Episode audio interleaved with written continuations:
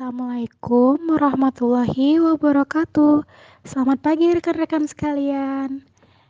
Izin memperkenalkan diri terlebih dahulu.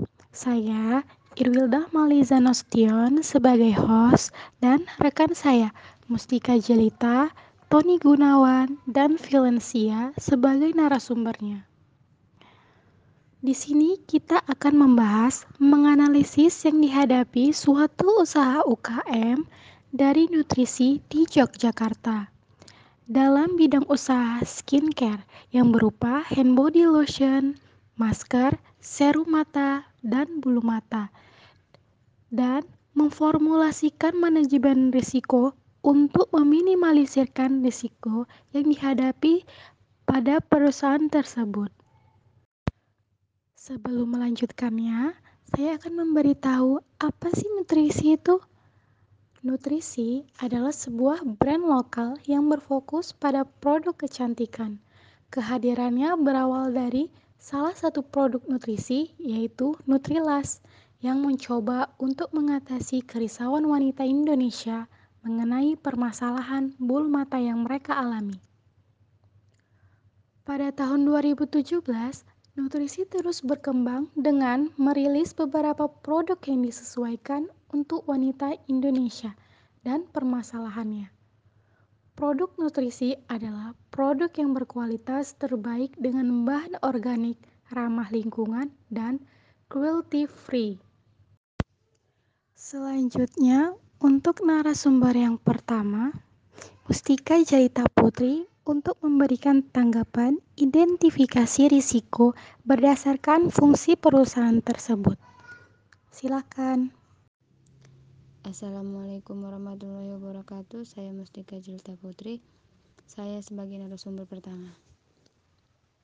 Hmm, saya mau menjelaskan tentang identifikasi risiko berdasarkan fungsi perusahaan dalam bidang pemasaran, e, operasi, sumber daya manusia, dan lingkungan ekonomi.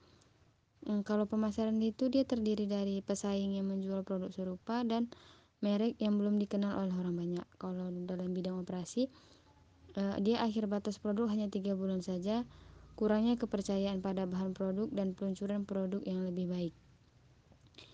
Kalau dia dalam bidang sumber daya manusia itu kayak keterbatasan keahlian karyawan dalam penggunaan internet atau dalam mem, mempromosikan uh, atau dalam mempromosikan barang yang dijualnya.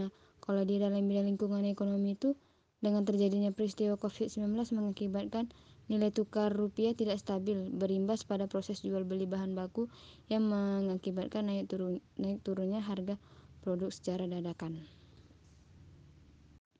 Selanjutnya saya menjelaskan tentang melakukan pengendalian risiko atau risk reduction. Risk reduction itu yang pertama, pemilik usaha mengurangi kemungkinan terjadinya risiko dengan membuka peluang untuk distributor dan, dan reseller di berbagai kota. Dan yang kedua, memilih lokasi yang banyak didatangi orang. Dan yang ketiga, meningkatkan inovasi ketertarikan pada kemasan produk. Dan keempat, melakukan promosi di media sosial serta melakukan kontrak endorse pada selebgram, artis, atau yang lainnya. Terima kasih Mbak Mustika, tanggapan Anda sangat luar biasa bagus dalam mengendalikan risiko pada perusahaan tersebut.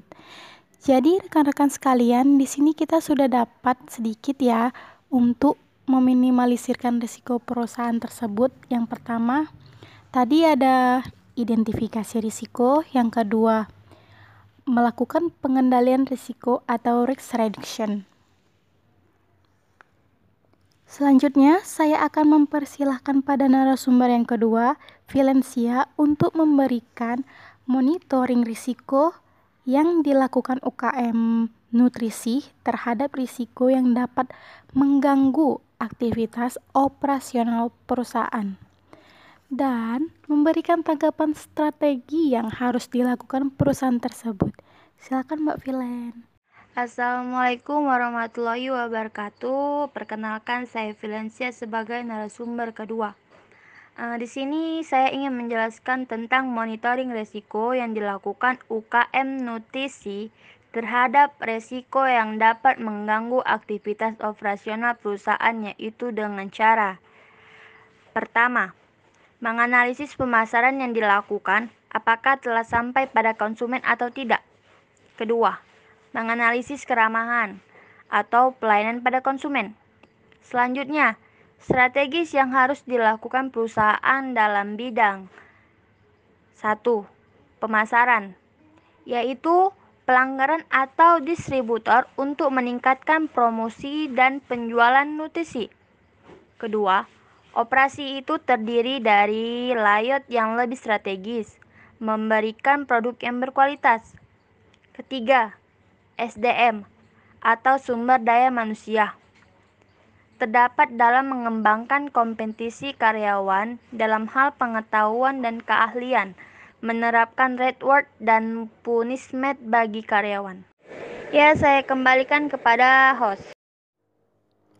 Terima kasih Valencia, tanggapan Anda sangat-sangat bagus dalam memonitoringkan dan juga memberikan strateginya. Saya yakin dengan hal itu nutrisi dapat menjadi berkembang dan lebih baik lagi. Oke, teman-teman, dari analisis risiko yang kita dengarkan tadi, pada UKM nutrisi terdapat risiko-risiko dalam perusahaan. Yaitu dapat saya simpulkan, intinya risiko harus dikelola agar kita mengurangi risiko yang dihadapi ke depannya. Itu saja dari saya. Terima kasih untuk yang sudah mendengarkan podcast ini. Wassalamualaikum warahmatullahi wabarakatuh.